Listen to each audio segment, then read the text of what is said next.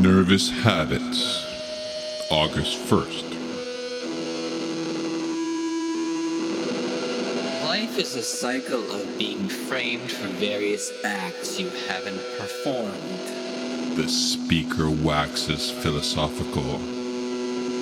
You're framed and blamed for your own birth, even. And there's no turning back from there. Your bad grades in school.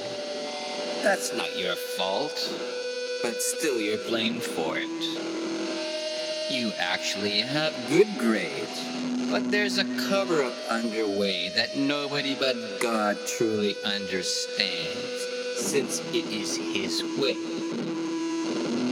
But that's not the worst part of it. Your first and second marriages break up for something that is in no way connected to you, but you take all the blame.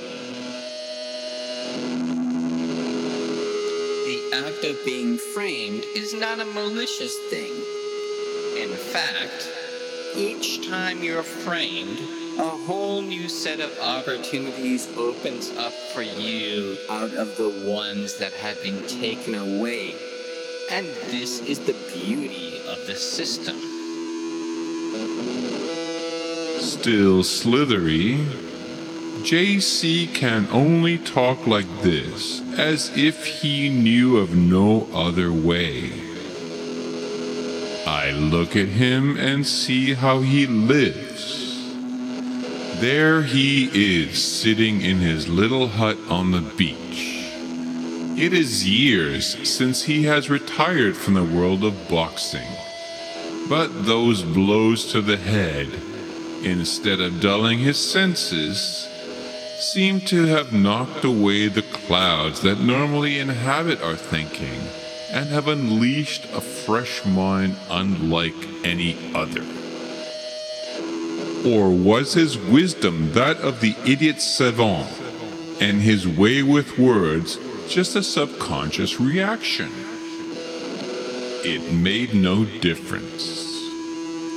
The thing that was certain about him was that he had money and he liked to spend it. None of this money had come from boxing.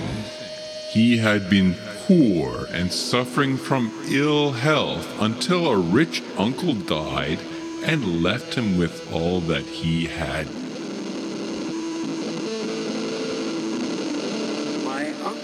Always liked me because we were the only gay men in my family. I spent my youth boxing, while he spent it getting rich enough to attract handsome lovers, since he was so ugly himself. And now I am profiting from his inertia and stamina. And from that of his young lover, too, I might add. Profit he did only in the vaguest sense. He took the money and invested it in a dozen failed operations. The money which had once appeared as a number in a financial statement now had been swallowed without a trace by the capitalist system. That which had only ever existed as a concept had now gone back to the dream world of never. And this is why he hired me, the town's most expensive PI, to follow him and keep report on his activities. That if he were going to get out of line in his spending, that I should report him to the police and have him arrested. He rarely met me in person, and I often got his written orders mailed to me, each one of them bearing an out of state postmark. This circuitous route, he explained to me once, will make itself apparent to you as you continue investigating me. I decide to have the postmark traced. I find the post office that issues that particular postmark and ask the postmaster if that particular letter, always in the same type of envelope, always the same small denomination stamps cluttering the left corner, has anything familiar about it. I wait for him to reply, but he has nothing to say. I ask him to notify me if he sees another letter coming for me in the future, and I wait.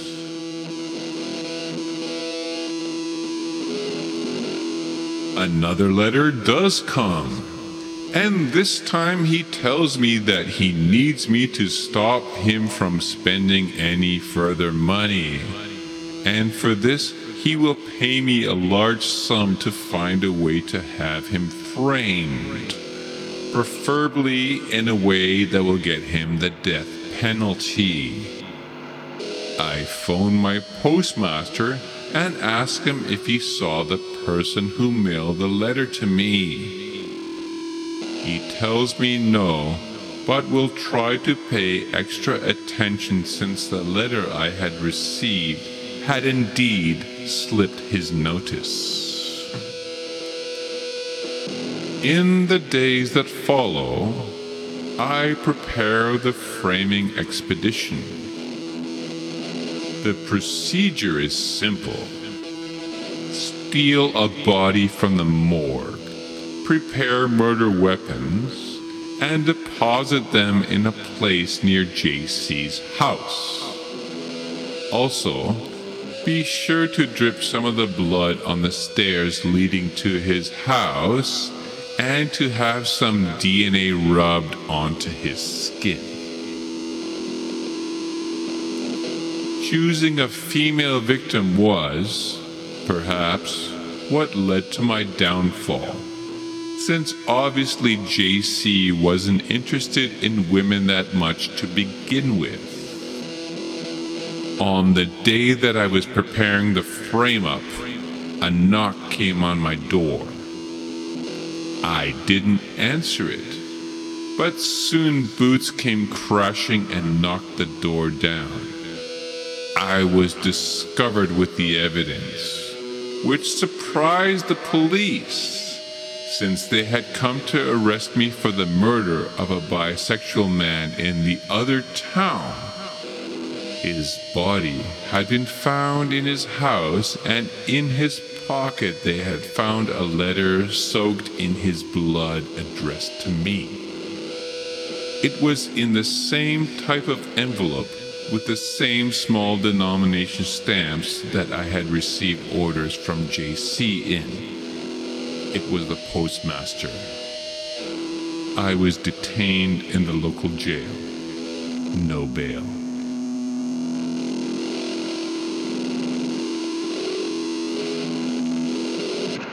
I sat in that jail thinking about what had happened. With my only phone call, I tried to call JC, but he didn't answer. Later, in police questioning, I discovered many interesting things. That the murdered man and the dead woman had been lovers that they were in no way connected to JC, and that the hospital that the corpse had been taken from was owned by JC. He was, in fact, a very successful businessman who had never really been a boxer, but had a wife and a loving family. My past was a great deal shadier and when I thought about it, I realized more and more that the wording of the letters that JC had sent to me could also be read as pleas to stop him from framing me. I thought about what JC had told me about the ecstasy of being framed in life, and all I could do was to laugh, laugh, laugh on my way to the electric chair.